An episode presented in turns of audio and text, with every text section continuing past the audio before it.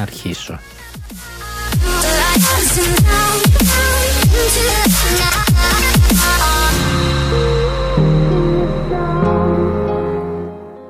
Έγινε τέτοιος χαμός αυτή την εβδομάδα που για πρώτη φορά μετά από πολύ, πολύ καιρό έβγαλα σημειωματάριο, κράτησα σημειώσεις και έχω πάρα πολλές όμως, έχω σελίδες.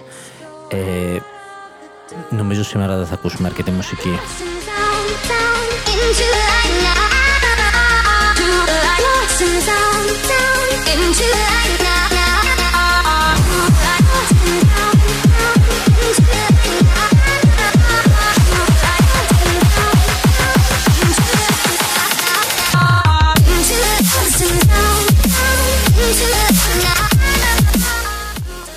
Καλησπέρα για άλλη μια εβδομάδα. 25ο επεισόδιο νητεντιάτικου πρωινού. Είμαι ο Νίκος και δεν ξέρω από πού να αρχίσω. Έχει γίνει ο χαμούλης από φήμες, από επιβεβαιώσεις, από event, από κυκλοφορίες. Σίγουρα κάτι έχω ξεχάσει, σίγουρα κάτι έχω αδικήσει. Ε, και μέσα από μια εβδομάδα που για μένα ήταν φορτωμένη Μόλις την τελείωσα και τελείωσα υποχρεώσεις και τώρα για το καλοκαιράκι θα είμαι πιο χαλαρός θα αρχίσω να παράγω και υλικό και καπάκι έρχεται και αυτό. Θα μου πεις βέβαια είναι λογικό γιατί είναι και ο περίοδος event, E3 και όλα αυτά, αλλά μέχρι να φτάσουμε στην E3 έχουμε ακόμα να δούμε.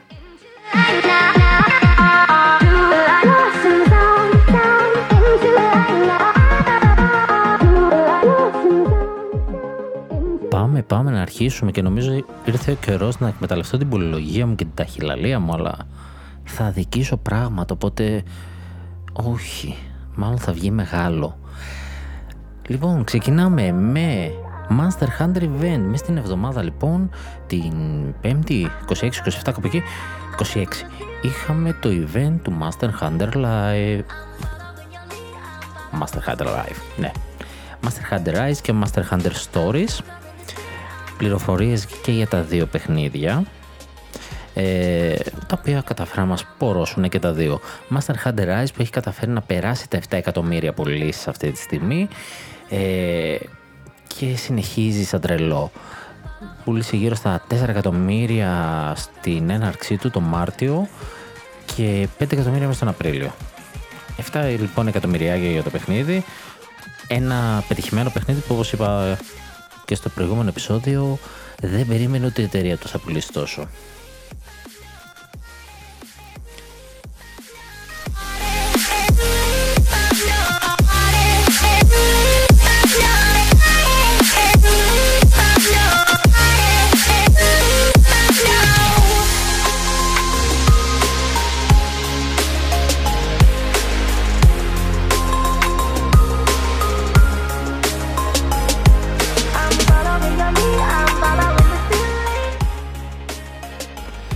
Έρχεται λοιπόν και μας ανακοινώνει, όπως και στο προηγούμενο event, ότι την επομένη η έκδοση 3 θα δοθεί προς κυκλοφορία. Έτσι μας έκανε την προηγούμενη φορά, μας είπε κατά τέλος του Μάρτη, θα κάνουμε ένα eventάκι, Απρίλη, Απρίλη.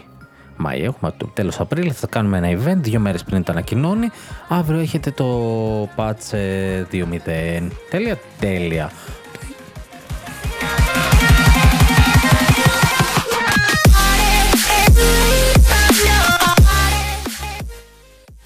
Έτσι λοιπόν και αυτή τη φορά, πάρτε λοιπόν αύριο λέει, το event, το patch, συγγνώμη. Μας βλέπουμε το event λοιπόν, προνόμαστε με το βίντεο, μας δείχνει καινούργια τέρατα, καινούργιε εκδόσεις των ε, ήδη γνωστών τεράτων σε εκδόσεις Apex, αρπακτικά, έτσι πιο μεγάλα, πιο δύσκολα. Ε, μας γεμίζει πραγματάκια και μας δίνει φυσικά και το ουσιαστικό τέλος του παιχνιδιού, έτσι δεν υπήρχε, τώρα υπάρχει. Τώρα το παιχνίδι είναι στη μορφή του που μάλλον έπρεπε να είναι. Μας έδωσε λοιπόν ε, το Chris, Crimson Glow Vault Tracks, ε, το Apex Zinogre, αυτά ήταν έτσι τα δυο που επικεντρώθηκε, Extra Quest, το Finale, ένα ακόμα DLC χωρίς λόγο. Και όταν λέω χωρίς λόγο εννοώ ότι είτε το πάρεις είτε δεν το πάρεις δεν προσθέτει κάτι φοβερό στο παιχνίδι, είναι περισσότερο οπτικά, αν θες να στηρίξεις το παιχνίδι, OK. Okay. Ε, και λέμε αυτό είναι ρε παιδί μου, τελείωσε, θα κάτσουμε, θα παίξουμε. Σε κάνα δύο-τρεις μήνες οι πωρωμένοι οι hardcore Monster Hunter παίκτες θα συνεχίσουν να το λιώνουν μέχρι να φτάσουν rank 999 και οι υπόλοιποι θα το παρατήσουμε μάλλον και λέμε αυτό ήταν το παιχνίδι, έτσι, Monster Hunter. Όχι. Για το Rise λοιπόν δεν τελείωσε. Αρχικά έχουμε για τα μισά του Ιούνιου το collaboration με το Master Hunter Stories 2 που όταν θα έρθει το παιχνίδι θα ανταλλάξουν στολές. Δηλαδή θα πάρεις μια στολή, ε, την καμούρα, του Καμούρα Village τη στολή στο Hunter Stories 2 και την αντίστοιχη θα πάρεις του Rider τη στολή στο Rise. Τελειώσαμε, όχι δεν τελειώσαμε, μισό λεπτάκι. Τέλος του Ιούνιου μας λέει θα μας δώσει την έκδοση 3,1. Ε, δίνει και αριθμούς από τώρα, τρελαίνομαι. Ε, και άλλο downloadable content, event quest. Τώρα, όταν λέει downloadable content, τι θα δώσει και άλλο DLC. Θα δώσει κάποιο DLC που έχει νόημα, που θα είναι επέκταση, ή θα δώσει αποστολές που απλά θα πάμε να εντός εισαγωγικών τις κατεβάσουμε από τον courier; Αυτό δεν το έχω καταλάβει και πάρα πολύ. Έχει και άλλο υλικό λοιπόν. Όλα αυτά μας θα έδωσε μια φωτογραφία. Τέλη του Ιούλη και άλλο. Version 3.2 Capcom Collaboration νούμερο 2 που δεν μας διευκρινίζει τι θα είναι. Το πρώτο το ξέρουμε είναι με το, με το έτερο παιχνίδι του Monster Hunter. Τελείωσε, OK. Okay. Το 2 τι θα έχει. Δεν μας λέει. Ευχαριστούμε. Εντάξει, μη μας λες. Και άλλο υλικό και άλλο event quest και άλλο downloadable content. Τελειώσαμε. Όχι, έχει άλλο ένα. Και τέλη Αυγούστου. Δηλαδή έχει σκοπό να μας πηγαίνει κάθε μήνα με event. Τους έχω ικανούς να το πηγαίνουν έτσι κάθε μήνα μέχρι το τέλος της χρονιάς. Βέβαια πρέπει να δούμε τι, τι υλικό θα είναι αυτό, αν αξίζει την προσοχή μας ή είναι απλά για να πούμε ότι βάλαμε υλικό. Οπότε τέλη Αυγούστου έκδοση 3,3, ε, Capcom Collaboration νούμερο 3 και άλλο downloadable content και άλλα event quest. Αυτά. OK. Okay. Αυτά. Δεν μας λέει κάτι παραπάνω. Απλά μας λέει ότι αυτό το πράγμα θα ξαναπεράσουμε στους δύο επόμενους μήνες. Και τίποτα άλλο. Τέλη Ιούνι. Δεν θα έχουμε και το Monster Hunter Stories ε, να μας προμοτάρει. Μέχρι τώρα ήταν ευκαιρία να πάρουμε και υλικό για εκεί πέρα. Το παιχνίδι μας έρχεται. Οπότε θα βγάλει κάτι άλλο. Μας... Θα δούμε. Μην ξεχνάμε, τέλη Ιουνίου θα μας δώσει το επόμενο event. Μέχρι τότε μπορεί στην E3 να ανακοινώσει ο Θεός ξέρει τι.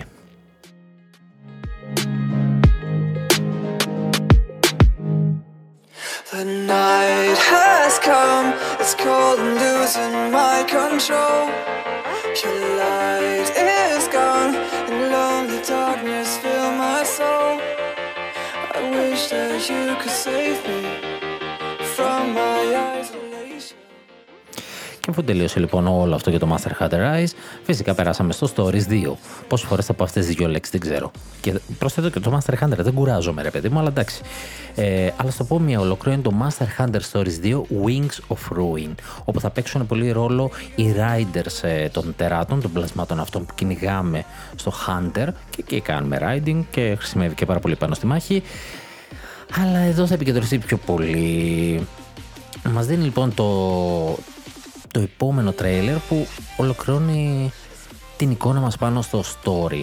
Οπότε πρωταγωνιστή στο Race Wing Ratha που παίρνουμε και σκάει το τσόφλι και το παίρνουμε εμείς και το εκπαιδεύουμε και το μεγαλώνουμε αλλά έχει κάποια σύνδεση με κάποιες έτσι ακτίνες οι οποίες εξοργίζουν τα τέρατα, τους δίνουν δύναμη και μας δείχνει κάτι τέτοια και αρχίζουν να διευθύνουν τα υπόλοιπα πλάσματα και όλο αυτό μου θυμίζει Pokemon με τη Wild Area και τα διάφορα σημεία που έχει για τα Dynamax Pokemon. Είναι φάση το ίδιο Rage Race. Ναι το έλεγες. μοιάζει πάρα πολύ και μοιάζει και χρωματικά. Αυτό θα ήταν ένα ωραίο collaboration. Τέρατα από το, από το Master Hunter με Pokemon. Αυτό θα, θα, θα, θα ήταν τρελή φάση έστω και για το χαβαλέ ας πούμε να το κάνανε Λοιπόν, το, στυλ, το παιχνίδι παίζει σε αυτή τη φάση. Ε, βρίσκουμε αυτή τη σύνδεση με την, μαζί με την εξαφάνιση του Ράθαλος, τη γέννηση του Rise Wing Ράθα που έχουμε εμείς. Ε, προσπαθούμε λοιπόν να ανακαλύψουμε αυτό, τις λεπτομέρειες ιστορίας. Ε, για να δούμε τι συμβαίνει. Ένα παιχνίδι που έχουμε πει ότι μοιάζει και αυτό σαν στυλ περισσότερο με Pokemon, εκτρέφεις ε, τα τέρατα, τα μεγαλώνεις, ε, μπορείς να περάσεις ε, γονιδιώματα στο επόμενο, δηλαδή κάποιο χαρακτηριστικό που θες να το κρατήσεις και ζευγαρώνεις τα τέρατα και θα το περάσεις ε, και εκεί ε, στο επόμενο για να κάνεις το πιο δυνατό πλάσμα που θα μπορούσες, δηλαδή μπορείς να καταλήξεις με ένα, ξέρω εγώ, Ζαϊνόγκρε που έχει και ηλεκτρισμό, έχει και ξέρω εγώ πάγο φωτιά, τι άλλο. Turn-based με ένα μοναδικό σύστημα από τη λέει και ισχυρίζεται ένα λίγο πιο διαφορετικό από το προηγούμενο, βασισμένο στο προηγούμενο, στο πρώτο, αλλά ενισχυμένο του μπανιασμένου.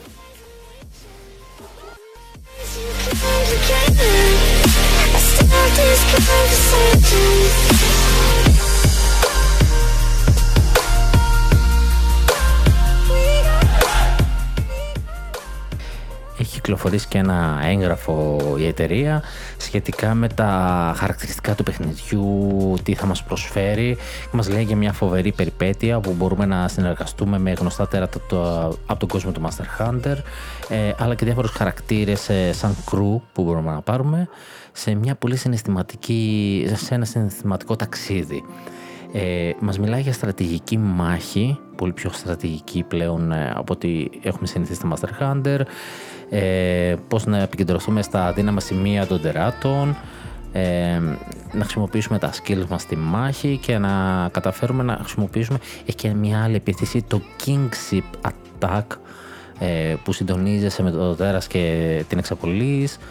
Ε, μας λέει ότι γίνεσαι ένας ε, Monster Rider, ένα, ε, δημιουργείς ένα δικό σου μοναδικό χαρακτήρα ε, και με αυτό αναπτύσσεις τη σχέση σου ε, με το πλάσμα σου, χρησιμοποιείς τη δύναμη του Kinship Stone για να, έχεις, να ζεις με αρμονία με τα πλάσματα, τα οποία οι άλλοι τα φοβούνται, αλλά εσύ όχι. Μας μιλάει για βαθύ RPG, μιλάει για tip RPG progression, ότι μέσα από τη συλλογή και εκόλαψη των αυγών φτιάχνεις τα, τα τέρατα τα οποία χρησιμοποιείς, τα πλάσματα ε, με τις δικές τους δυνατότητες, τις δικές τους δυνάμεις τα προπονείς, τα δυναμώνεις, τα κάνεις μοναδικά, δημιουργείς όπλα οπότε η εξέλιξη του παιχνιδιού του καθενός ε, θα είναι πολύ διαφορετικά ανάλογα πού θα επικεντρωθεί, τι θα διαλέξει μας μιλάει για ένα ωραίο περιβάλλον που έχουμε να εξερευνήσουμε, φωλιές με αυγά, κρυμμένους θησαυρούς, ε, πάρα πολλά πράγματα. Και τονίζει το πόσο πλούσιο υλικό έχει, τα optional quest ε, πέρα από το βασικό quest που έχεις για να βοηθήσεις τους ε, κατοίκους εκεί πέρα και να, να πάρεις μια άλλη εμπειρία από το παιχνίδι.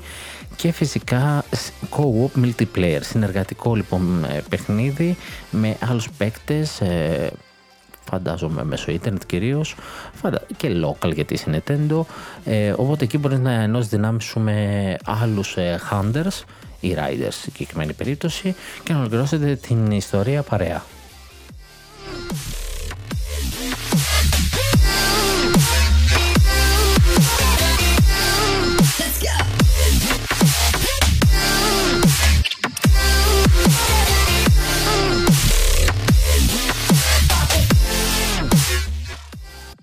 Αυτά για τα Master Hunter δεν θα συνεχίσω ε, γιατί έχουμε και άλλα event. Ρε παιδιά, έχουμε και άλλα event.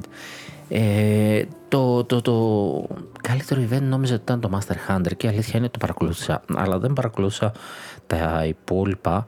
Δυστυχώς ε, έγραψα τις πληροφορίες, τις συνέλεξα από διάφορα άρθρα και θα κάτσω να δω το βίντεο μετά με την ησυχία μου. Τώρα πλέον έχω χρόνο, αλλά έχω πορωθεί.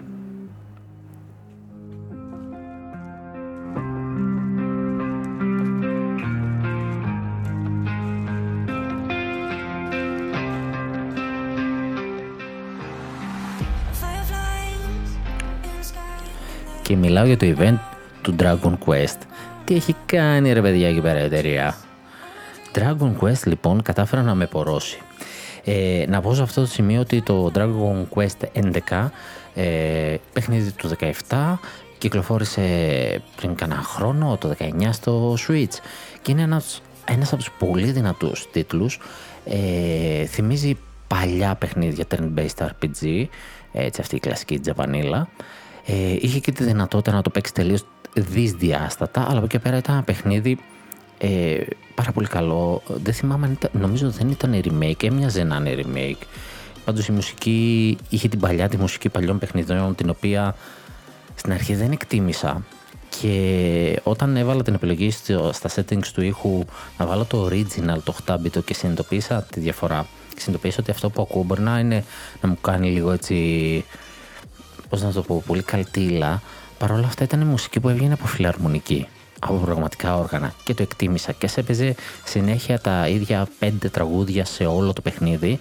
Δεν έπαψα να το βαριέμαι και να παίζω χωρίς ακουστικά. Ε, Master, Master Hunter, χάτι κόλλησα. Dragon Quest λοιπόν 11 ένα φοβερό παιχνίδι ήδη στο Switch. Ανακοινώθηκε το 12 Λοιπόν, ανακοινώθηκε το 12 Dragon Quest εδώ μεταξύ από μετά το πέμπτο, έκτο που έβγαζε σχεδόν κάθε χρόνο, μετά στην ουσία βγάζει ένα γύρω στην πενταετία. Οπότε ήταν ο καιρός του, αλλά ελπίζω ότι θα σπάσει αυτό το, το κύκλο. Και γενικά τώρα δείχνει να ετοιμάζει ένα πολύ διαφορετικό, πολύ δυνατό παιχνίδι. Και γενικότερα νομίζω ότι κάνει ένα φοβερό comeback. OK, okay, το 11 ήταν μια αρχή, αλλά νομίζω ότι βγάζει τον εαυτό τους από όλο αυτό το παλιό αυτό, αυτό το παλιά, παλιό στυλ παιχνιδιού και θα μας δώσει κάτι καινούριο. Λοιπόν, εξηγώ. Πρώτον, μας δίνει ένα teaser απλά, τίποτα άλλο. Ένα φοβερό γραφικό με φωτιές, λάβα, τι ήταν πέτρα να σπάει και να εμφανίζεται το Dragon Quest 12. Λέγεται Flames of Fate, οι φλόγες της μοίρας. Ε, και μάθαμε ότι είναι φτιαγμένο σε Unreal 5. Ωραία, ενός λεπτού σιγή εδώ πέρα, γιατί Unreal 5 είναι μια φοβερή μηχανή για να φτιάξεις παιχνίδια και επίσης παρότι είναι μια μοντέρνα μηχανή, μια δύσκολη, μια βαριά μηχανή, είναι συμβατή με Switch. Και μάλιστα είναι συμβατή με Switch, μπορείς να βγάλεις το παιχνίδι από την Unreal για το Switch ε, χωρίς να χάσει και πολύ σε ποιότητα. OK, okay, χωρίς να έχουμε αυτά λίγο τις κλασικές στολούρες. Οπότε είναι μια καλή επιλογή, δηλαδή παρότι στην αρχή δεν, δεν το περιμέναμε, η Unreal θα βοηθήσει και το Switch. Ε, και μάθαμε ότι το story είναι ήδη τελειωμένο. Το παιχνίδι δεν έχει δοθεί ημερομηνία. Ε, ακούστηκε ότι είναι ένα σοβαρό παιχνίδι. Θα είναι ένα πολύ σοβαρό παιχνίδι που θα επικεντρώνεται πολύ στις επιλογές του χαρακτήρα, του παίκτη δηλαδή που θα ενσαρκώσεις. Ε, οι επιλογές σου λοιπόν προφανώς θα έχουν αντίκτυπο στην ιστορία και σε πώς θα εξελιχθεί η ιστορία. Φαντάζομαι alternative endings και δεν συμμαζεύεται αυτό που δεν ανακοινώθηκε και στα περισσότερα, όχι, όχι μόνο σε αυτό το event, αλλά εδώ κυρίως, ε, είναι σε ποιες κονσόλες θα παίξει.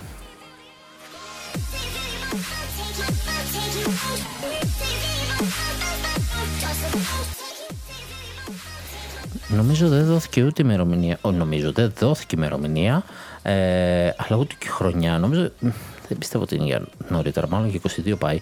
Ε, αλλά δεν έχει πει για ποιες κονσόλες. Έτσι, δεν έχει διευκρινίσει. Ε, μυστήριο. Πιστεύω θα είναι για όλες.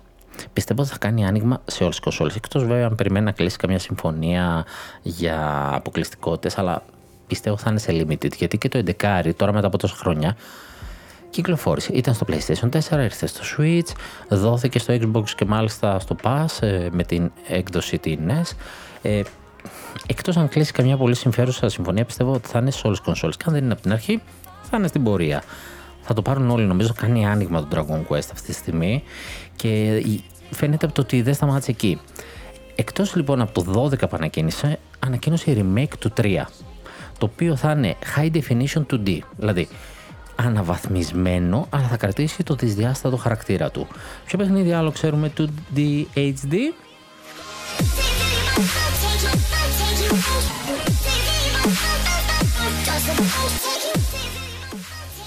Όσοι απαντήσατε το Octopath, συγχαρητήρια κερδίσατε. Ελάτε να σας κεράσω ένα σκολατάκι. Διότι ο producer του Octopath είναι παραγωγός και σε αυτό. Θα ακολουθήσει το ίδιο στυλ λοιπόν του Octopath, αυτά τα HD 2D, να πω ξανά, έτσι γιατί μ' άρεσε, ήταν πολύ ωραία έκφραση. High definition δηλαδή δυσδιάστατα γραφικά, που εφαρμόζεται πολύ τελευταία. Έχουμε και το Project Triangle της ε, Bandai που δεν έχει πάρει ακόμα επίσημο τίτλο, οπότε είναι Project Triangle. Ε, και ήδη οι χρήστες πήραν τα πλάνα από το βίντεο που έδωσε στο event και τα βάλαν δίπλα-δίπλα με τα πραγματικά πλάνα του original παιχνιδιού. Μιλάμε είναι ημέρα και νύχτα. Είναι πανέμορφο, είναι πανέμορφο. Αχ, Dragon Quest θα παίζω, να ξέρετε. Έρχεται και αυτό. Λοιπόν, και εκεί πάνω που το συζητάνε, μιλάνε και για το Dragon Quest 1 και 2 και λέει ο δημιουργός, ε, θα θέλαμε. Το σκεφτόμαστε. Παιχνίδια τώρα το 86 και το 87, αντίστοιχα, το 1 και 2 και το 88 το 3. Το σκέφτονται και αυτά να τα φέρουν. Ελπίζω να τα φέρουν σαν το τριάρι. Έτσι, θα πουλάνε σαν τρελά. Σας το λέω. Σταμάτησε εκεί. Όχι, ούτε αυτοί σταματήσαν εκεί. Ούτε αυτοί μας λυπηθήκανε. Θα βγάλει λέει και το Dragon Quest 10. Το οποίο είναι ένα online παιχνίδι. Είναι του 12 παιχνίδι και αυτό. Ε, όχι και αυτό. Αυτό δεν είχε άλλο του 12. Το οποίο κυκλοφόρησε στην Ιαπωνία, δεν είχε βγει πιο έξω και θα ξανακυκλοφορήσει στην Ιαπωνία αναβαθμισμένο, αλλά αλλά θα έρθει και στη Δύση, αλλά επειδή δεν μπορεί να φτιάξει αυτό το ίδιο στυλ παιχνιδιού όπως ήταν online, ε, θα κάνει το εξής. Βγάζει το Dragon Quest 10 offline ή version 6 όπως το λέει. Τώρα το version 6 λογικά μιλάει για την version που ήταν η online έκδοση και το τι υλικό είχε. Δηλαδή θα μας δώσει μέχρι τη version 6 ή όλο τέλος πάντων δεν πρέπει να έχει αφήσει κάτι απ' έξω. Αλλά θα μας το δώσει offline. Δηλαδή θα μας δώσει μια offline εμπειρία του story του παιχνιδιού χωρίς να έχει οτιδήποτε άλλο είχες ε, να κάνεις grinding, να γυρνάς ελεύθερος δεξιά-αριστερά. Θα μας δώσει το story. Και από ό,τι διάβασα από χρήστες που το έχουν παίξει στην Ιαπωνία, δεν είναι άσχημο deal. Δεν μας χαλάει και πολύ δηλαδή που δεν μας δίνει το online κομμάτι και θα μας δώσει μόνο το story. Και βλέποντας λίγο το trailer με τις διάφορες εκδόσεις ε, λίγο σκηνές από το story του έχει ψωμάκι και αυτό. Άρα έχουμε δύο φοβερά remaster από ό,τι δείχνουν ναι, από ό,τι δείχνουν εντάξει μπορεί και να μην είναι αλλά από ό,τι δείχνουν δύο φοβερά remaster ε, στο, το ένα δεν το έχουμε παίξει, οπότε είναι σε καινούριο για μας, το 10, αφού δεν έχει βγει από την Ιαπωνία. Το τριάρι υπάρχει 1, 2, 3 ε, και δεν θυμάμαι ποια άλλα ακόμα Dragon Quest υπάρχουν στο Switch ε, τύπου emulator, όπως δηλαδή ήταν τότε. Έρχεται και το τριάρι στο HD 2D, βρήκα μια ευκαιρία να το ξαναπώ, και έρχεται και το δεκάρι ολοκένουργιο αναβαθμισμένο, διαφορετικό από ό,τι φαίνεται, τα γραφικά του μόνο στο λογότυπο, δηλαδή αν είναι τέτοιο story θα πάει αλλού, θα πάει αλλού το παιχνίδι. Και μακάρι, μακάρι να, ισχύουν, να ισχύει η εντύπωση που άφησε έτσι και να μην είναι τζάμπα. Σταμάτησε εκεί. Καλά, μαντέψτε, όχι ούτε αυτό σταμάτησε εκεί. Ανακοίνωσε και το Dragon Quest Treasures, το οποίο δεν το έδωσα πολύ σημασία στην αρχή. Αλλά μετά συνειδητοποίησα τι έβλεπα. Είναι ένα spin-off το οποίο έχει τον Eric και τη Μία από το 11. Όποιος δεν θυμάται, ο Eric είναι ο, ο Thief ε, στο παιχνίδι και η Μία ήταν η αδερφή του που είχε παγώσει ε, είχε μείνει εκεί για χρόνια παγωμένη και εμείς την ελευθερώσαμε σε κάποια φάση προς το τέλος του story. Εκεί κρυβόταν μια, η τραγική ιστορία του Έρικ και γιατί έκανε ό,τι έκανε, ε, γιατί έκλεβε, ψάχνε κάποιους μαγικούς θησαυρούς για να χρησιμοποιήσει και την αδερφή του. Τελικά αποδείχθηκε ότι δεν ήταν τόσο κακό παιδί. Τέλος πάντων, αναλάβαμε, τις βοηθήσαμε γιατί στο 11 λύσαμε ολονών τα οικογενειακά. Κάθε μέλος των πόσα το μετά, 8, 9, πώς ήταν στο, στο πάρτι.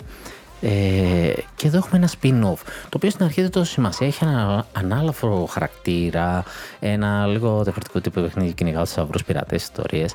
Και σκέφτηκα όμως, αν αυτό είναι η, το χρονικό, η ιστορία του Έρικ και της Μία, πώς ορφάνεψαν, πώς ε, άρχισαν να κυνηγάνε θησαυρού, να πλουτίζουν, να ζήσουν, να επιβιώσουν και να τελειώνει με τη Μία να παγώνει.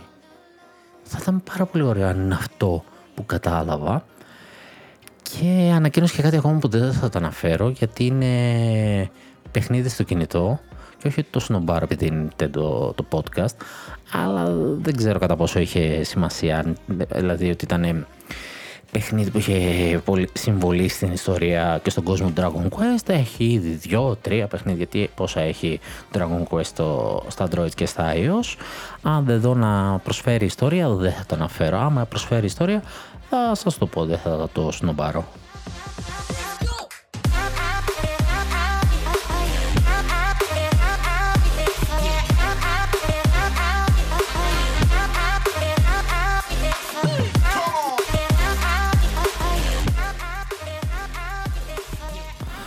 Πάμε και άλλο ζουμάκι τώρα. Τα καλά τα νέα δεν σταματάνε.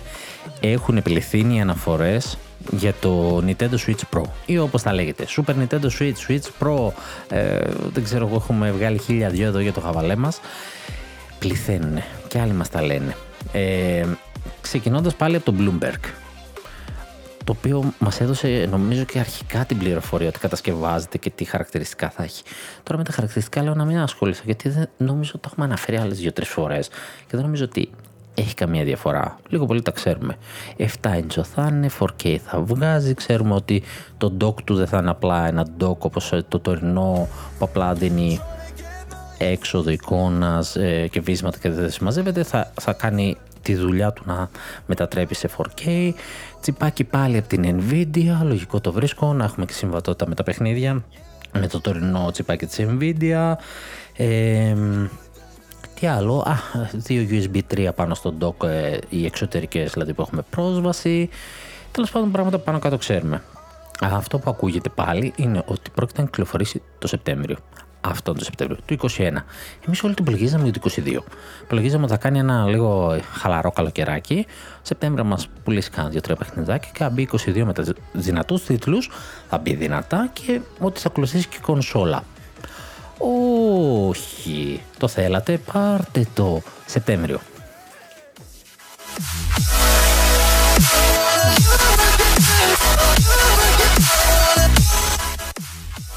Και το καλύτερο είναι ότι είπε ότι θα ανακοινωθεί πριν την E3. Η E3 είναι 10 Ιουνίου. Δηλαδή τώρα. Μέχρι να τα ακούσετε, δηλαδή μπορεί να βγουν. Ε, να έχει βγει το θέμα που λέει ο λόγος. Ε, και ήδη όταν το άκουγα εγώ αυτό πριν κάνα δύο-τρεις μέρες πριν γράψω το podcast, έλεγε ότι την επόμενη μπορεί να ανακοινωθεί. Είχε βγει και μία και υποστήριξε το ίδιο πράγμα, δεν θυμάμαι το όνομά της, μια γνωστή. Ε, και παράλληλα και το Amazon ε, του Μεξικού το έκανε listing ε, στο site της και την προηγούμενη φορά που έκανε ένα τέτοιο λάθος ήταν με το Spyro, το Trilogy και την επόμενη μέρα κυκλοφόρησε το παιχνίδι. Πέρασαν δύο μέρες, δεν ανακοινώθηκε κάτι. Χαλαρώστε, αράξτε. Πάντως, βάλτε λεφτά και στην άκρη. Έρχεται Switch Pro και θα είναι πιο ακριβό.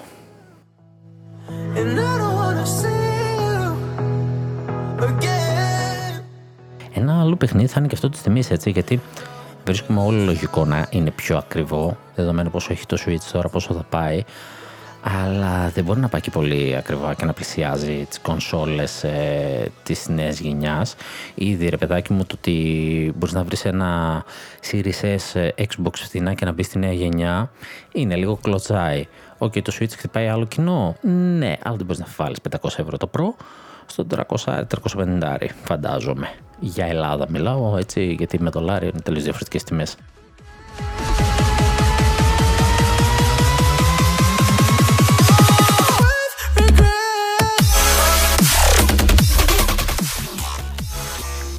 Ένα γρήγορο νέο θα χώσω εδώ πέρα πριν συνεχίσω για το Game Builder Garage ε, που είναι και αυτό πολύ κοντά να κυκλοφορήσει ε, βγήκαν διάφορα βιντεάκια τα οποία τα ψιλοκάλυψα με τις, με τις πληροφορίες που βρήκα στο προηγούμενο επεισόδιο με τα διάφορα notes.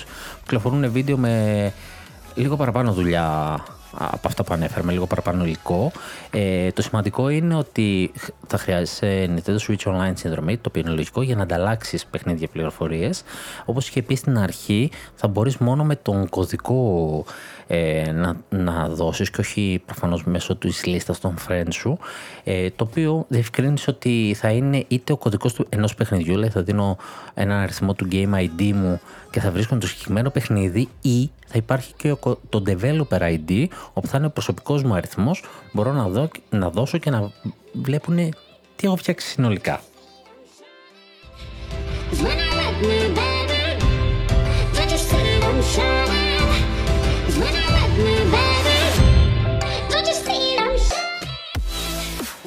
Ένα άλλο που διάβασα και ήθελα να το αναλύσω, αλλά το προσπέρασα στα γρήγορα λόγω των γεγονότων. Ήταν ένα πολύ ωραίο άρθρο που διάβασα ότι φαίνεται, μάλλον έχουν και στα χέρια τους το, το πρόγραμμα ήδη κάποιοι και μιλάνε για μια έτσι αρκετά σοβαρή προσπάθεια για προγραμματισμό και για δημιουργία παιχνιδιών από, τη, από μεριά Nintendo. Οπότε fingers crossed ε, για όλα αυτά που είπα στο προηγούμενο επεισόδιο για το παιχνίδι, για το παιχνίδι, τέλος πάντων για την εφαρμογή και τι ελπίζω να είναι. Και μάλιστα και εκείνος ανέφερε τη γλώσσα λόγου και λέει: Κοίτα που να δεις που εξελιχθήκαμε ξεκινήσαμε με τη χελονίτσα της γλώσσας Logo, την οποία κινούσαμε με τις εντολές μας και σχεδίαζε και τώρα έχουμε αυτό. Και ελπίζω πραγματικά να είναι μια εξέλιξή του και μια, ένας εύκολος τρόπος να βγει δημιουργικότητα ε, και να φτιάξουμε ωραία πράγματα. Και εγώ είπα τι θα ήθελα, θα ήθελα να φτιάξει κάτι σε turn-based RPG, κάτι σε visual novel, text RPG, κάτι τέτοιο που είναι εύκολο, ε, να μπορώ να φτιάξω κάτι τέτοιο θα, θα έχει πολύ ενδιαφέρον.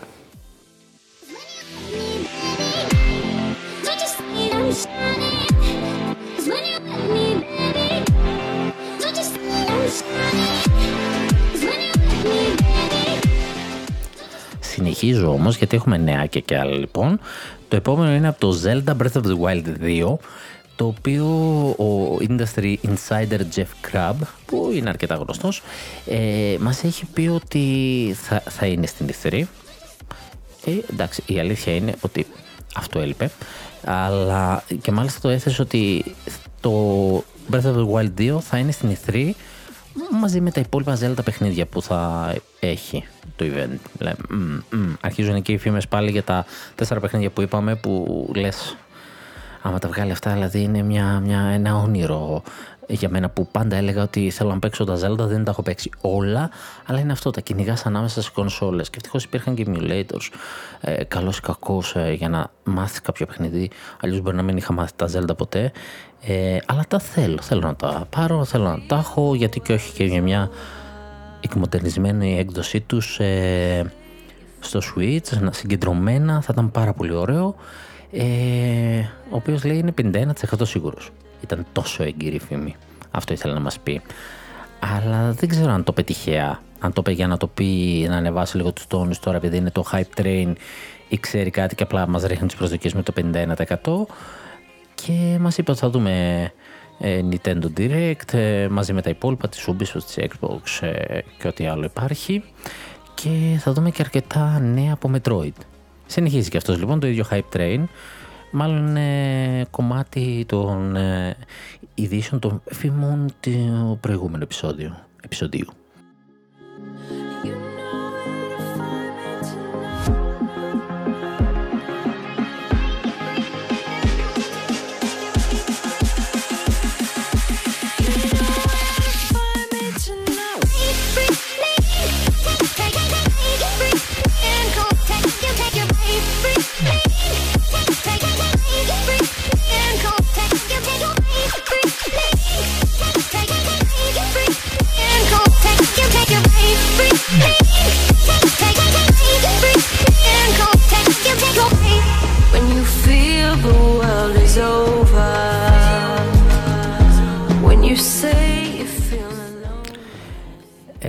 Συγχωρήσετε την όποια φασαρία την ώρα που μιλάω, ελπίζω να μην ακούγεται πάρα πολύ.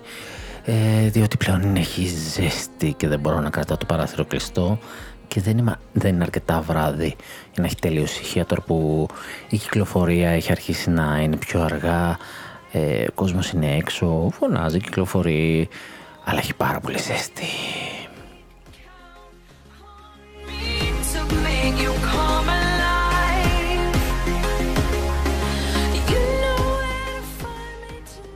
Για να σας αποζημιώσω όμως, θα σας πω το επόμενο νεάκι. Γιατί δεν σταματάνε τα μεγάλα νέα αυτή τη βδομάδα. Κατά πάσα πιθανότητα το πήρατε χαμπάρι γιατί βούηξαν τα Twitter και τα Facebook και τα Instagram. Αλλά μπορεί και να μην το πήρατε χαμπάρι, γιατί είστε πολύ άσχολοι. Γι' αυτό το λόγο είμαι και εγώ εδώ. Αν δεν προλαβαίνετε ή άμα προλαβαίνετε και θέλετε να ακούσετε και μια γνώμη πάνω σε αυτό. Ανακοινωθήκαν ξαφνικά με ένα tweet. Με δύο tweet βασικά. Τρία, τέσσερα από την Pokemon οι ημερομηνίες των παιχνιδιών της. Ξαφνικά έτσι. Παπ, τι θέλεις. Θες Pokemon Legend Arceus, μεγάλε; No problem. Με το νέο έτος, 28 Ιανουαρίου του 22. Με τον που μπει η χρονιά, τίμιο. Θέλεις τα Pokemon Brilliant Diamond και Shining Pearl; Φίλε, εδώ είμαστε για σένα. 19 του Νοέμβρη. Δηλαδή, αν ισχύουν οι πληροφορίες που δώσαμε πριν, παίζει να παίζουμε Brilliant Diamond, Shining Pearl σε Switch Pro. Βέβαια δεν νομίζω ότι θα το χρειάζεται το συγκεκριμένο παιχνίδι με τα chibi art ε, που έχει. Αλλά, OK, okay. μήπως δηλαδή έχει καμιά κυκλοφορία ακόμα εκεί πέρα. Δεν ξέρω. Πάντως 19 Νοέμβρη λοιπόν πρώτη δόση, τα remake του Diamond και Pearl και το Legends Arceus 28 του Γενάρη. Δεν είναι πολύ μακριά. Δεν είναι καθόλου πολύ μακριά. δείξανε και την έκδοση τον, τη διπλή του Diamond and Pearl την οποία κάπου την πέτυχα σε κάποιο site. Λίγο υπερτιμολογημένη φανταζόμαι λόγω ζήτησης, προσφορά ότι κάτι προπαγγελία τώρα αυτά τα δύο παιχνίδια με 150 ευρώ μάλλον εκμεταλλεύονται κάτι δεν νομίζω. Θέλω να μας πει τι, ότι θα ανεβάσει τη μεσκή Nintendo, δεν το νομίζω, αλλά μάλλον, μάλλον το εκμεταλλευτούν. Κάπου λοιπόν πήρε το μάτι με αυτό, αλλά δεν το πολύ πιστεύω. Οπότε ένα Pokemon νέο ήταν αυτό. Ήρθε λοιπόν, μας πέταξε ξέρα τα tweet της. Πάρτι ημερομηνίες. Τώρα ένα άλλο νεάκι μικρό είναι για τους ε, φίλους του Pokemon Snap Καταρχάς, κάντε update στην καινούργια έκδοση στην 1.2. Διότι αν θέλετε να κάνετε 100% το παιχνίδι στα request που σου δίνει, να το πλαδινιάσετε, έχει ένα που δεν γίνεται. Νομίζω το ανέφερα στο προηγούμενο επεισόδιο, ότι με την 1.1 ε, κρασάρανε το, το τι έπρεπε να γίνει για να ολοκληρωθεί εκείνο το ένα request, που στην αρχική του έκδοση και στη δοκιμαστική, ξέρω εγώ, που πήραν τα μέσα, δεν υπήρχε. Μπορούσες καν κάτω να το ολοκληρώσεις. Στην 1-1 λοιπόν που ήταν η έκδοση που με το που κυκλοφόρησε πατσαρίστηκε στην 1-1 ένα request έμενε που δεν μπορούσες να το κάνεις στο Proud Warrior και τώρα το φτιάξανε με την 1-2 Μπορείς να, πάρεις, να βγάλεις φωτογραφία το Breviary σου κανονικά και να πάρεις και αυτό το request. Ε, κάνει κάτι μικρό διορθωσούλες, ξέρετε, το κλασικά του stability. Και το άλλο νέο για το Snap είναι οι πωλήσεις του. Στην Αμερική είναι νούμερο 3 για τον Απρίλιο. Ε, το οποίο είναι εκπληκτικό έτσι. Ε, δεν το περίμενα. Δηλαδή, νούμερο ένα είναι το MLB. Είναι ένα αθλητικό παιχνίδι για το baseball. Αμερικανοί προφανώς θα το προτιμήσουν. Ε, τη Sony. Στο δεύτερη, στη δεύτερη θέση είναι το Call of Duty Black Ops Cold War που εκθρονίστηκε από την πρώτη, από το MLB. Και στο 3 ξαφνικά σκάει το Pokemon Snap. Και ακολουθούν τέρατα όπως το Outriders, το Nier Replicant, το Mortal Kombat 11 δεν ξέρω πώς είναι μες στη δεκάδα. Το Rise που είναι στα στο 7 ενώ πριν ήταν στο 2 και εξορίστηκε και αυτό. Το Returnal που μόλις ήρθε, η Takes 2. Το Mario Kart στη δέκατη θέση γιατί έτσι. Γιατί μπορεί διαχρονικά. OK. Okay. Και ξαφνικά βρέθηκε εκεί. Αν δούμε την κατάταξη στην Αμερική μόνο της Nintendo είναι πρώτο το Snap, δεύτερο το Rise, Mario Kart 8, έτσι που αναφερθήκαν ήδη και συνεχίζουν να πουλάνε τα 3D, Mario 3D World, το Animal Crossing, το Mario 3D All Stars, αυτό που δεν κυκλοφορεί πλέον, ναι, είναι έκτο σε πωλήσεις. Βέβαια υπάρχουν και τα ψηφιακά, αλλά υπάρχουν και αρκετά physical αντίτυπα στα ράφια. Το Super Smash Bros. Ultimate είναι αυτά τα 5-10 παιχνίδια στην Nintendo, ρε παιδί δεν σταματά να πουλάνε.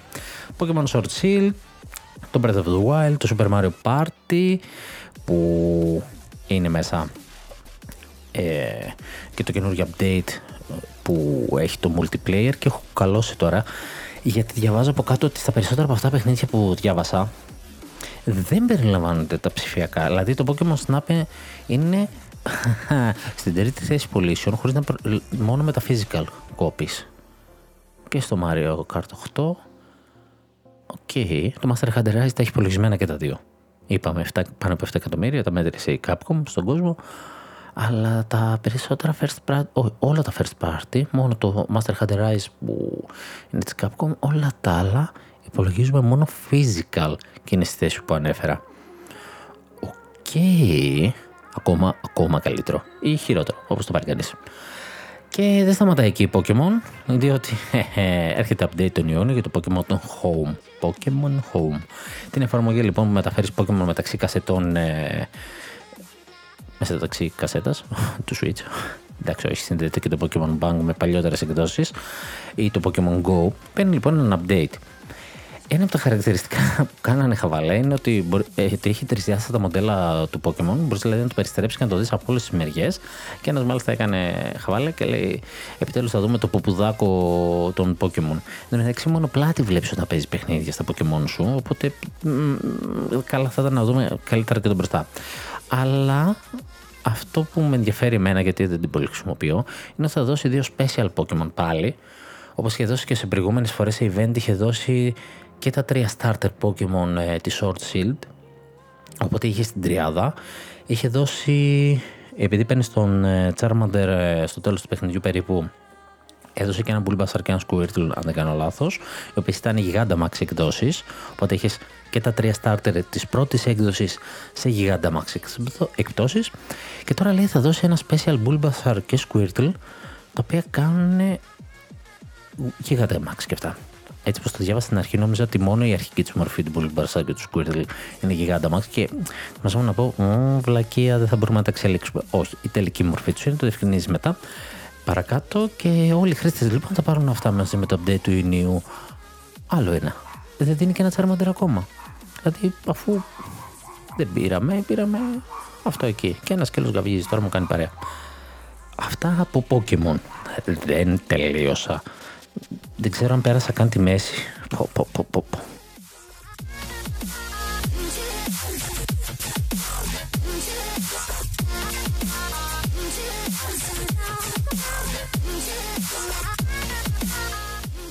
Νομίζετε μόνο αυτά τα event τελείωσε επειδή πέρασα στα Pokemon. Όχι, τα πήραμε σειρά λιγάκι.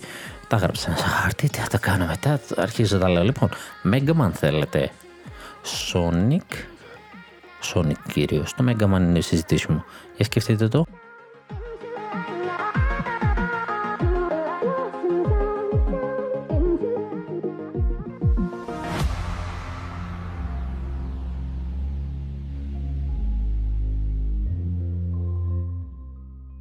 Ένα πράγμα που με παραξένευσε σχετικά με το Mega Man στο Switch είναι ότι γενικότερα όχι μόνο στο Switch, ότι έχουμε καιρό να δούμε κάποιο παιχνίδι από εκείνα τα turn-based RPG του ε, τα οποία ανήκουν στη σειρά, δεν θυμόμαι το όνομά τους, αλλά τυχαία έπεσα στην είδηση τώρα και τα θυμήθηκα. Είναι τα Mega Man Battle Network ε, είναι που είχε ένα story τύπου adventure και πήγαινε διόρθωνε προβλήματα και συνδυώσουν ξέρω εγώ στην τηλεόραση και μπαίνεις μέσα και πολεμούσες με το ψηφιακό σου ήρωα, το Mega Man, ε, ξέρω εγώ, το, τον ιό, ξέρω εγώ, που είχε τηλεόραση ή οτιδήποτε άλλο. Ε, ένα πολύ ενδιαφέρον παιχνίδι. Και ε, έλα που το συζητάμε. Το συζητάμε γιατί είναι και τα 20 χρόνια του Mega Man ε, στην, από την Ιαπωνία και λένε ότι μπορεί και να υπάρξει. Το σκεφτούμε, λέει κάποιο ρε παιδάκι μου, να, να το δούμε.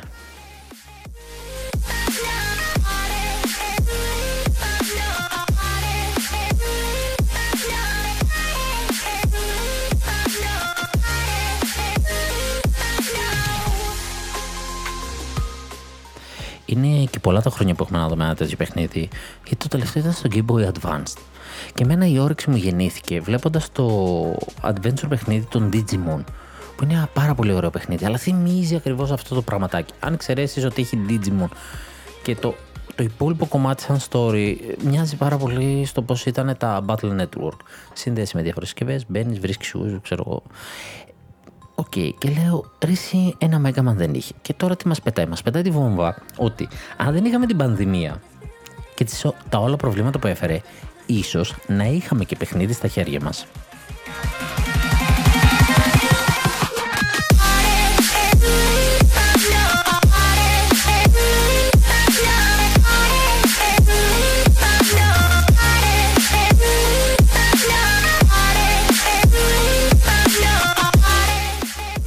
Το σημαντικό είναι ότι είναι δεκτικοί και το σκέφτονται, οπότε μπορούμε να το δούμε στο μέλλον ή να έχει κάτι ξεκινήσει και να μην μας το λένε και απλά να μην έχει μείνει στον πάγο λόγω της κατάστασης. Αλλά ναι, γιατί όχι, κάντε το, ένα reboot τώρα σε αυτές τις κονσόλες θα είναι παιχνιδάρα.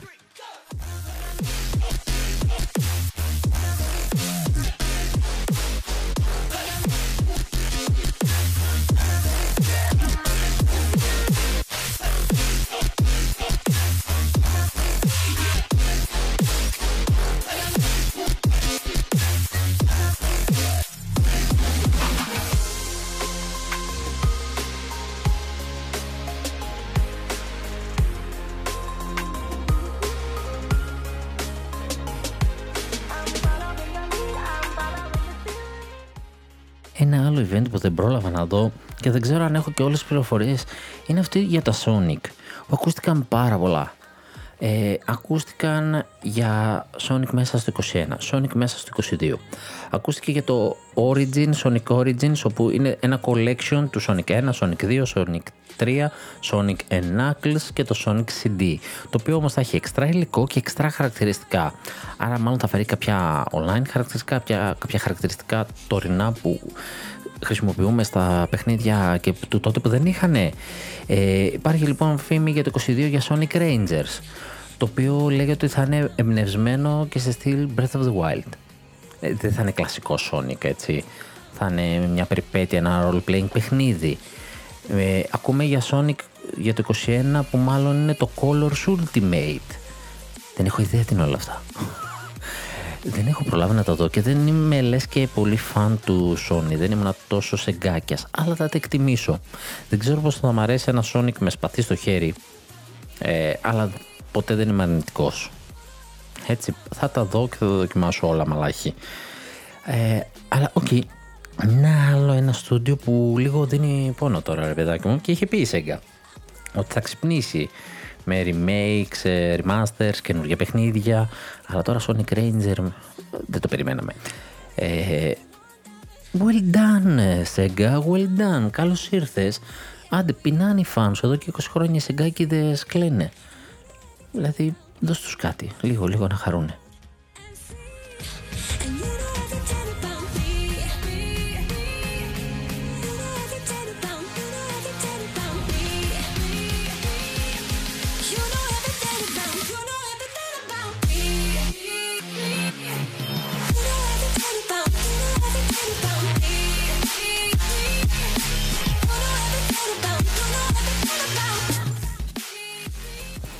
Λίγο πολύ τα μεγάλα νέα τελειώνουν. Α πάρουμε λίγα κλασικά νέα. Παιχνιδάκια, πολλά παιχνιδάκια έτσι μικρά, που πάντα απολαμβάνουμε και αυτά τα μικρά παιχνίδια. Τι θέλουμε τις μεγάλες κυκλοφορίες φυσικά, αυτές που πουλάνε κονσόλες, αλλά δεν παίζουμε μόνο αυτά κατά τα ψέματα. Τις πολλές ώρες τρώμε αλλού. Ε, και έτσι είδα κάποια που ανακοινωθήκανε, ήταν κοντά, ήταν μακριά, τα συνέλεξα. Ε, και ξεκινάω με το The House of Dead που είχε ανακοινωθεί.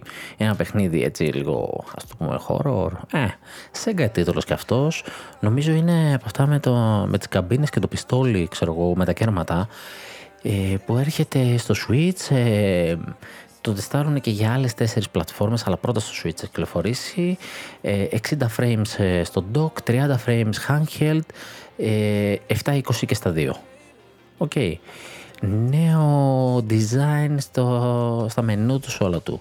Θα υπάρχει classic mode με το original παιχνίδι και updated γραφικά. Θα υπάρχει horde mode το οποίο θα είναι πιο γρήγορο με 15πλάσιους ε, εχθρούς και θα μπορείς να ξεκλειδώσεις χαρακτήρες. Ε, gyro controls, ε, HD rumble, ε, χειρισμός ξεχωριστός για τα Joy-Con, ε, θα τα εκμεταλλευτεί. Έφτιαξε το voice acting του, ε, άλλαξε τη μουσική του. OK, okay, ε, εμπνεσμένο από το αρχικό του αλλά αλλαγμένο το 'φτιαξε με την μηχανή Unity όπως το Panzer Dragoon ε, πάρα πολλά πραγματάκια, πολλές αλλαγές, πολλές αλλαγές. Έχει και ένα nostalgic mode που θα έχει λίγο πιο χαμηλότερα γραφικά ε, να μοιάζει το παλιό ε, πάρα πολλά πραγματάκια. Εντάξει, λίγο τους επηρέασε λέει και αυτούς το COVID και καθυστερήσανε ε, αλλά OK, okay, ναι. Θα παίζει γύρω στα 15 με 20 ευρώ το παιχνίδι. Ε, δεν θα το δούμε στην E3 μας είπανε. Ε, έχει κάτι επιλογές να αλλάξει χρώματα στο αίμα, να αλλάξει το σταυρό το, του σημαδιού του όπλου σου.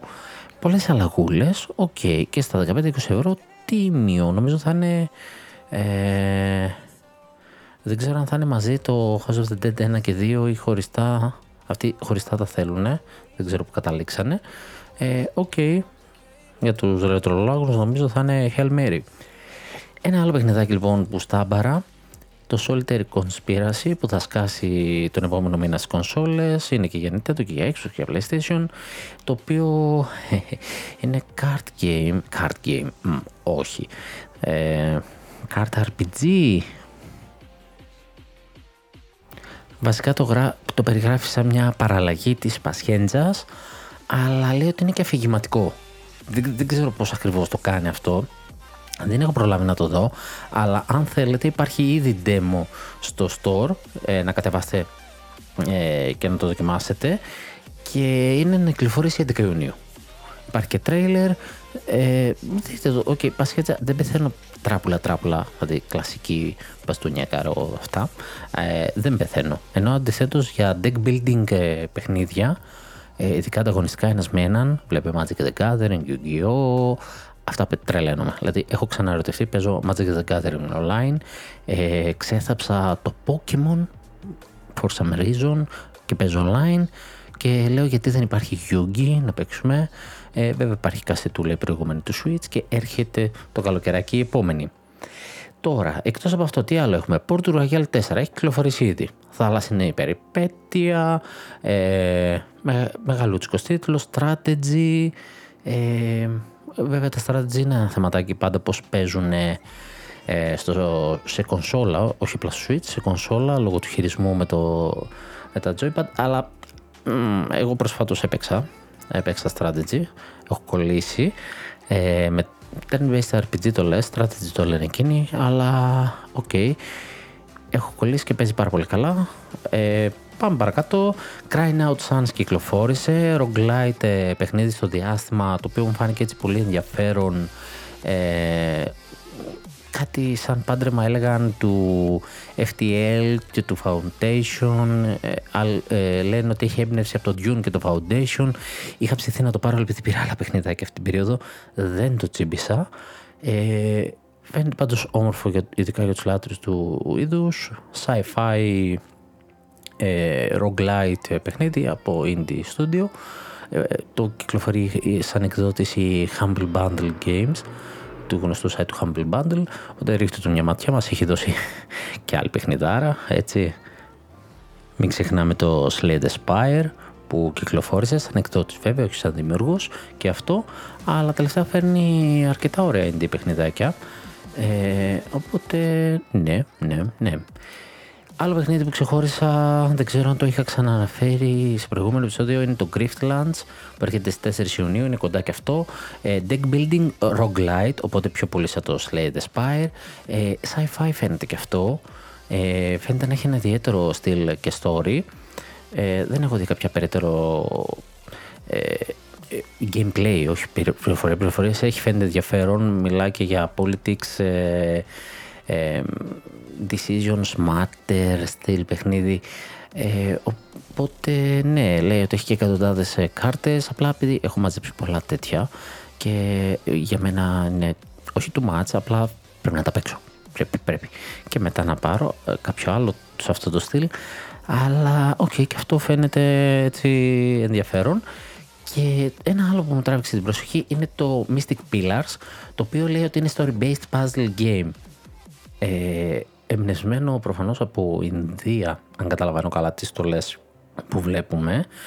Και μιλάει για χειροποίητα puzzle, handcrafted puzzles μας λέει. Σαν ε, και α, ε, ε, α, είναι, είναι Ινδικό. Καλά κατάλαβα. Λοιπόν είναι Ινδικό. Ε, είναι επιτραπέζιο παιχνίδι που έχει ξαναφτιαχτεί και έχουν επιμεληθεί τους γρίφους, 100 απλούς χειροποίητους ε, γρίφους μας λέει, βασισμένους σε μαθηματικά προφανώς, σε, σε χωροταξικό ε, και ένα πολύ ωραίο ταξίδι λέει, ωραία μέρη να δεις, ε, σχεδιασμούς. OK, okay, ιδιαίτερο, ε, μένα με τράβηξε λόγω του puzzle του πράγματος και του story based φυσικά που μου αρέσουν, αλλά puzzle γριφάκια δεν τα βρίσκεις εύκολα πλέον και να είναι καλοφτιαγμένα.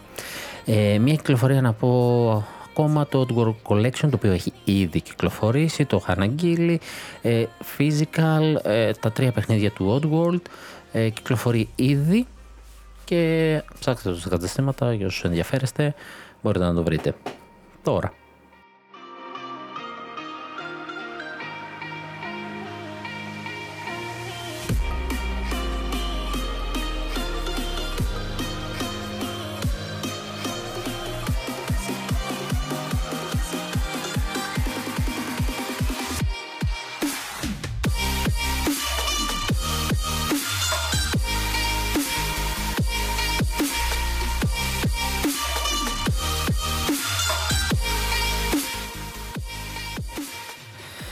ανακοίνωση ήρθε από την IGN Expo που πρόκειται να διεξαχθεί στις 11 Ιουνίου ότι θα έχουν ανακοινώσεις και αυτοί για exclusive παιχνίδια ε, ότι θα δούμε κάτι καινούργιο εκεί, ότι δεν θα δούμε απλά trailers ε, παιχνιδιών που ήδη ξέρουμε. Και έτσι σκέφτηκα λίγο να αναφέρω τι event έχει. Θα γίνει ο χαμούλης έτσι. Και αν όλα πάνε καλά, μου είπαν ότι θα μου συνδέσουν την οπτική Μέχρι να το ακούσετε αυτό το podcast μπορεί να, να, να έχω βάλει ήδη οπτική Μπορεί να έχει βλέπετε άλλα βίντεο μου στο YouTube γιατί κάνω και τα gameplay βίντεο που εξερευνώ καινούργια παιχνίδια που δεν έχω παίξει ούτε εγώ. Ε, και τα βάζω να τα δω, να δω τι στυλ είναι, τι φάση είναι, αν μου αρέσουν, αν δεν μου αρέσουν. Εκείνη την ώρα live συνήθως χαλαρά, χαλαρό gameplay, όπως θα καθόμουν στον καναπέ μου και θα έπαιζα. Ε, τίποτα ιδιαίτερο, απλά για μια αίσθηση για το παιχνίδι. Ε, και είχα πει ότι αν μου μπει από την Κίνα, μπορεί τώρα που θα έχω και χρόνο, αυτά, κάποια από αυτά τα event να τα κάνω και live. Να τα βάλω δηλαδή, να τα δούμε live, reaction, ε, συζήτηση ή οτιδήποτε άλλο. Ε, Αλλιώς θα βγαίνουν σε βιντεάκι. Στυλ θα δούμε. Αλλά έχω καταγράψει εδώ τι, τι event έχουν πάρει το μάτι μέχρι τώρα. Ένα ήταν το Sonic που έχω γραμμένο, κάτσε να το γράψω. Αυτό έγινε, ήταν στις 27 Μαΐου. Έχουμε 5 Ιουνίου το Indie Live Expo, όπου μας είπε για καμιά πενηνταριά νέα indie παιχνίδια θα κυκλοφορήσει. Μετά έχουμε το Summer Game Fest στις 10 Ιουνίου. Έχουμε το IGN Expo στις 11 Ιουνίου. Στις 12 το Ubisoft Software, ε, Fort Worth, συγγνώμη, κάθε μέρα σε θα μας πηγαίνει. Και παράλληλα 12 με 15 Ιουνίου ακόμα έχουμε την E3, ε, ο Χαμούλης. 16 με 22 έχουμε του Steam, που OK, okay, Steam είναι, θα μου πεις όλο και λιγότερες πιθανότητες να δεις κάτι του Switch. Όχι, γιατί κάτι μπορεί να είναι κοινό και να δούμε υλικό έξτρα. Ε, είπε θα ανακοινώσει διάφορα παιχνιδάκια. Οπότε και εκείνο ρίχνει βάση στα indie, οπότε μπορούμε να δούμε έξτρα υλικό.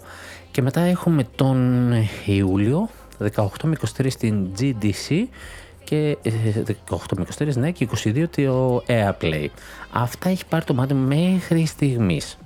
Ο Χαμούλης και το event έρχονται. Εντάξει, είναι λογικό τα καλοκαίρια Πάντα έτσι πάει η κατάσταση. Τώρα, τελείωσα. Για να δω τη δεύτερη μου.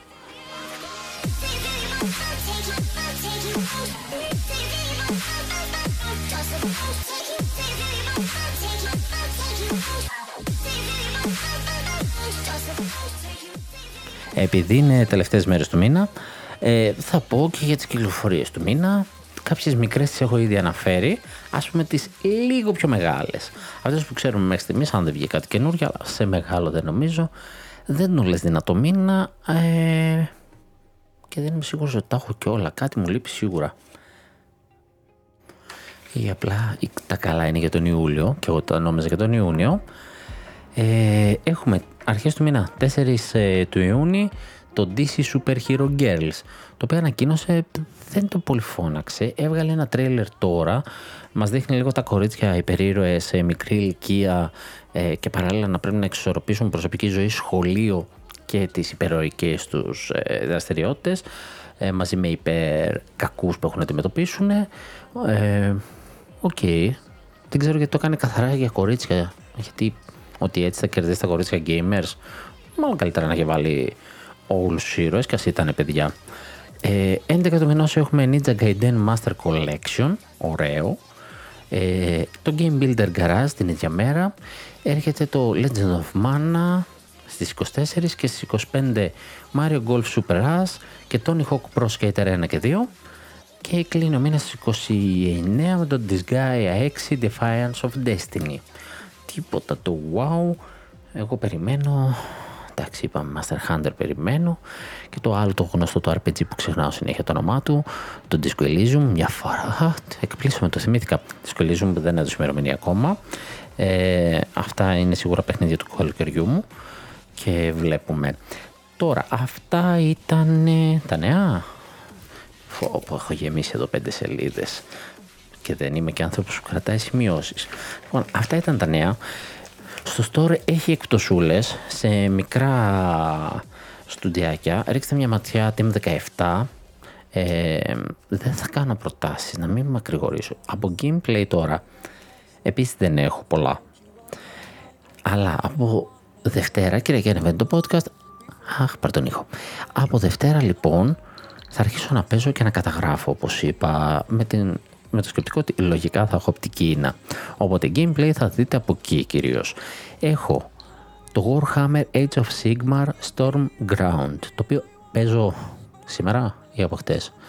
Ασταμάτα. Ε, είναι υπέροχο, είναι υπέροχο, είναι υπέροχο. Δεν το περίμενα.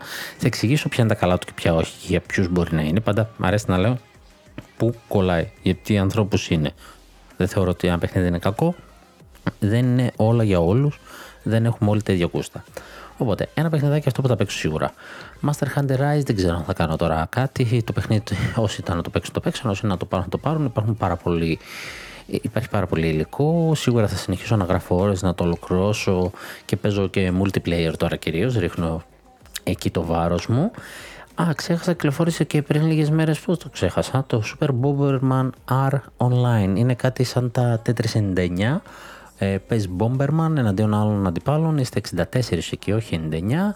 Ε, ο τελευταίος θα επιζήσει. Λοιπόν, παρα, παρακάτω. Shin Megami Tensei 3 Nocturne HD Remaster. Μου καθυστέρησε. Κάποιοι το είχαν από την προηγούμενη Πέμπτη με κυκλοφορία την Τρίτη. Εγώ την πήρα, το πήρα την Παρασκευή. Ε, δεν έχω χρόνια να παίξω Shin Megami Tensei, δεν τα πολύ θυμάμαι. Έχω παίξει στο DS και μου είπαν ότι το να ξεκινήσω να τα θυμάμαι από το 3 δεν είναι καλή ιδέα, αλλά παρόλα αυτά το έχω και γιατί όχι.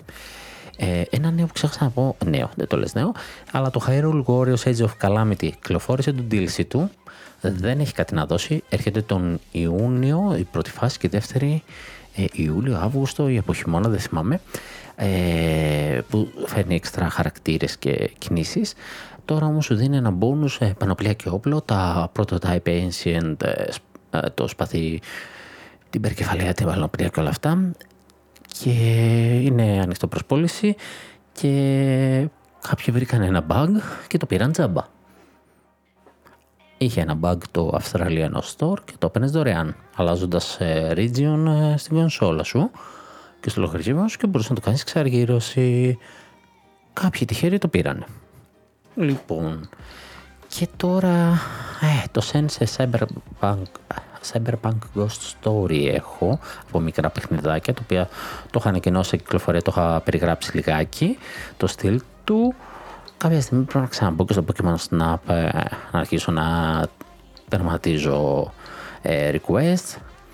Ε, NIS, Genetics Survival Game και αυτό μάλλον θα το δείξω τύπου τραπεζίου με Genetics και φτιάχνεστε σαν να είσαι ο δημιουργός του κόσμου και δημιουργείς εσύ την, ε, την εξέλιξη των ειδών, ποια χαρακτηριστικά περνάνε ή όχι. Στο Team 17 που είχε την έκπτωση το Going Under, ένα έτσι περίεργο dungeon crawler, το οποίο μου κέντρισε το ενδιαφέρον και τα σε έκπτωση. Ε, κάντε update επίσης, ξέχασα. Να βλέψουμε όλα αυτά, τα ξεχνάω. Τις εφαρμογές, ε, όσοι έχετε τη συνδρομή του Nintendo Switch Online, κάντε update. Το, το emulators του NES και Super NES, γιατί προσθέθηκε ένα παιχνιδάκι στο πρώτο, ένα τέσσερα παιχνιδάκια στο δεύτερο. Καινούργια παιχνιδάκια, τα είχα πει την προηγούμενη φορά. Ε, απλά πλέον είναι ενεργά, μπορείτε να τα πάρετε. Και με αυτά πλέον έχει πάνω από 100 παιχνίδια ε, retro η κονσόλα μπορείς να παίξεις. Έχουν μαζευτεί παιχνιδάκια. Okay. Πάμε και πιο μέσα στο μενού. Λοιπόν, και εκτός από αυτά, μάλλον τώρα στα κοντά θα γυρίσω. Δεν ξέρω πότε θα, θα ανεβούν όλα αυτά. Μπορεί εγώ να τα γυρίσω όλα αυτά που είπα μέσα στην εβδομάδα και ας τα δίνω λίγο λίγο. Αλλά έχω σκοπό, όπως είπα, και το άλλο το επιτραπέζιο να κάνω, το Wingspan. Ε, οπότε είναι και εκείνο ένα παιχνιδάκι που θα δείτε. Αυτά είναι τα, τα coming soon ε, gameplay του καναλιού. Βέβαια υπάρχουν και κάποιες άλλες ιδέες του καναλιού, το οποίο κακώς ε, ονομάστηκε Δεντιάτικο πρωινό γιατί υπήρχε άλλο project που θα πάντρευε διάφορα πράγματα αλλά θεώρησα καλύτερα ένα θέμα αλλά επειδή ήδη έχουμε και το podcast, κάνουμε και gameplay, έχουμε την τεντολογία που θα έρθει δεύτερο επεισόδιο σύντομα, σε καμιά εβδομαδούλα το πολύ το κόβω, θα έρθει δεύτερο δυνατό επεισοδιάκι με τεντολογία, ε, τα οποία βέβαια όλα έχουν να κάνουν με Nintendo, αλλά έχω και κάποια project που δεν είναι ακριβώς άρκτα συνδεμένα. Παράδειγμα, ε, έχω, θέλω να δείξω κάποιους, ε, κάποια απλά πραγματάκια από Arduino τα οποία δεν τα ξέρω, θα τα μάθω και θα τα δείχνω. Καθώς λοιπόν θα δείχνω, ε, καθώς θα μαθαίνω, θα μοιράζομαι και όλο αυτό είχε να κάνει λιγάκι με το Game Builder Garage ε, και τον προγραμματισμό. γιατί μπορείς να το προγραμματίσεις και με διάφορα blocks κώδικα που είχα αναφέρει, τη Scratch, η οποία μοιάζει πάρα πολύ με τον τρόπο που δουλεύει το Game Builder Garage. Βέβαια τα projects του Arduino που έχω είναι πιο πολύ ψηλοελεκτρολογικά, ηλεκτρολογικής φύσεως και λίγο κώδικα, αλλά σκέφτηκα να κάνω καμιά βιντεάκια και να τα βάλω και αυτά να υπάρχουν στο κανάλι. Για όποιον θέλει, είναι μια σκέψη και αυτό. Το είχα κάνει ένα βίντεο, το σβήσα και να το τώρα θα κάνω, που είχα κάνει το unboxing του κουτιού και τώρα κουτί δεν έχω. Ε, αυτά είναι διάφορες σκέψεις, τις οποίες θα σταματήσω εδώ και δεν θα δώσω άλλο υλικό γιατί έχω δώσει πολύ πράγμα.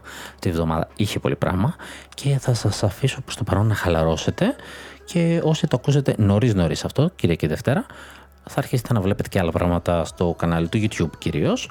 Ε, όσοι το ακούσετε πιο αργά, πάντε ψάξτε, θα υπάρχει και άλλο πράγμα.